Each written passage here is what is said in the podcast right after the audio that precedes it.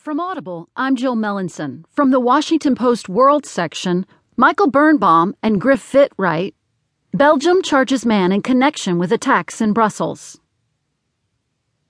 Belgian authorities announced Saturday that they had charged a man in connection with Tuesday's terrorist attacks, saying they believe he participated in the plot and may be the man in white captured in an airport surveillance video alongside the two bombers. The man, identified by a European official,